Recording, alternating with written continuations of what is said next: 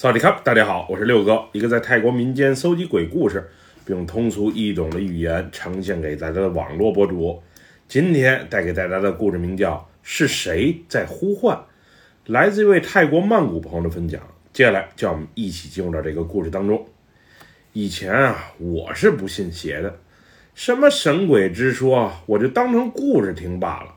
不过这件事的发生，彻底改变了我对这个世界的看法。从那以后，无论是在庙宇还是街头，看见那些神像、佛像啊，又或者神龛啥的，我都会双手擎下，合十礼，拜一拜。倒不是求什么，就是发自内心的和他们打下招呼，以示尊重。这件事儿啊，发生在我结婚之后没多久。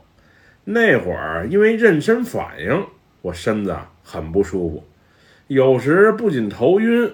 而且啊，时常还吃不下东西，尤其是看见那些油腻的东西啊，我是一点胃口都没有。这也导致怀着孩子的我脾气是异常的不好，稍有不顺便会喜欢啊发些小脾气。要是一般人遇到这种情况，估计早就不惯着喽。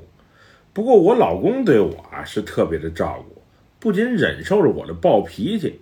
还变着花样的给我做美食吃，每天啊更是给打温水泡脚，时不时的还来个足疗，让我心里啊感到是特别的温暖。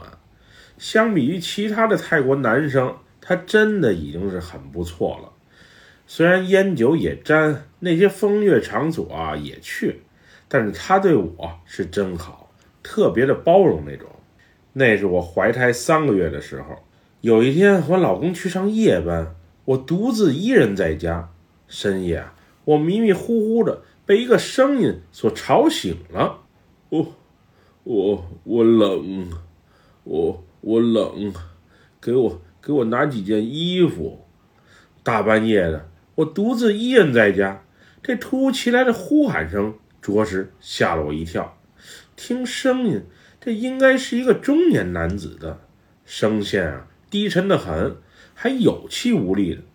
我原先以为自己是在做梦，可在惊恐的状态下打开床头灯之后，那个声音它依然存在。当时我崩溃般的大叫着：“谁？谁？是谁在说话？你你到底想干嘛？”幸亏我婆婆听到了，过来瞅了一眼，那个奇怪的中年男人声音才慢慢的从我耳边消失的。我婆婆当时问我怎么了，我把所发生的一切啊都讲给了她听。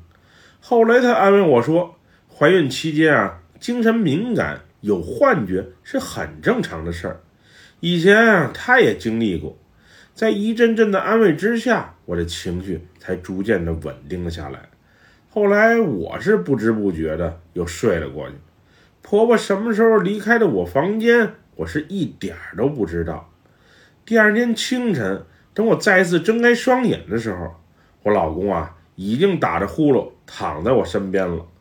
我起身去上个卫生间的功夫，谁曾想还没走回到床上，那奇怪的声音竟再次出现了。我、我、我、我冷，能不能给我拿几件衣服呀？那会儿正是曼谷雨季。当我听到这奇怪的声音时，外面也恰巧是下着暴雨，天上还不时打着闪。我仔细的环绕了一下四周，没看见有任何人的存在呀。那声音不停的就在我耳边回荡着：“我，我冷，能能不能给我拿几件衣服呀？”时而声大，时而声小，就和复读机一样。很是心烦，于是啊，我赶紧把睡得正欢的老公给推醒了。啊，阿丽，阿丽，你你快醒醒啊！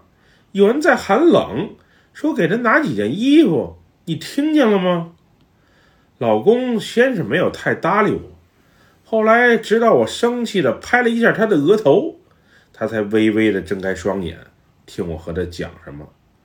我确认那个声音一直啊。就萦绕在我的耳边，可我家住的是那种联排小别墅，左边是个小花园，右边则是一户空置很久的抵押房，是没有任何人存在的呀，并且啊，我还特意打开窗户，仔细往外瞅了一圈。从昨晚开始的呼唤声，真的很让我匪夷所思。那些天啊，基本每天都有暴雨，即使白天炎热的很，晚上也会呼啦一下来阵暴雨。当时曼谷啊，许多低洼的地方都淹水了，我家小区门口也有积水，半个车轱辘都淹没了。以前我还能溜达到门口的七十一便利店啊，散散步，买点小零食。那些天我则是足不出户，我是快被搞疯了。那低沉的呼唤声，冷，我冷，能不能给我拿几件衣服呀？无论是白天还是深夜，又或是我看电视、上卫生间的时候，都会时不时的回荡在我的耳边。以前我婆婆只是我老公上夜班的时候过来照看我，后来那些天啊，即使是白天，我也让我婆婆过来陪陪我。虽然神鬼之事，我之前听说过很多，我亲朋好友也有过真实经历。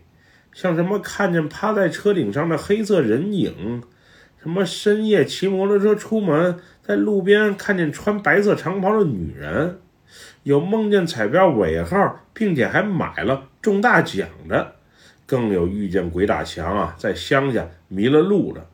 不过之前我也就听听罢了，虽然我不否认他们的真实性，但毕竟不是自己亲眼所见。可是这回。我是彻底信了，那低沉的呼唤声真不是我的幻觉啊，而是真真切切的出现在现实当中，并且还不止一次被我所听到了。那会儿啊，我也仔细回忆了一下，这声音对于我来讲真的很陌生啊，并且还带着些泰国中北部的口音，我应该是不认识这个人的呀。为什么他一直在我耳边重复着这句话呢？冷，我冷，能不能给我拿几件衣服？这到底是什么情况？那会儿要不是老下雨，我肯定是会去离家不远的寺庙一趟，问问庙里的大师，这到底是怎么回事。不过那些天啊，雨实在是太大了，我婆婆又不会开车，所以啊。也只能待在家里，把我小时候母亲给我的护身符放在身边，我的心里才能稍微得到些平静。我当时已经意识到，这应该是小鬼儿在朝我呼唤着吧。不过你只要不伤害我和我肚子里的小宝宝就好。开始我老公还听我的抱怨，后来他也有点嫌烦了，终于在一个午夜。我被这突如其来的呼唤声啊给吵得心烦意乱，彻底的崩溃掉了。流着委屈的眼泪，我在房间内大声叫骂了几声：“你你烦不烦呀？你到底想干嘛？冷冷冷，还拿衣服？你该找谁找谁去，烦我干嘛呀？我是不认识你，想帮也帮不了你呀。”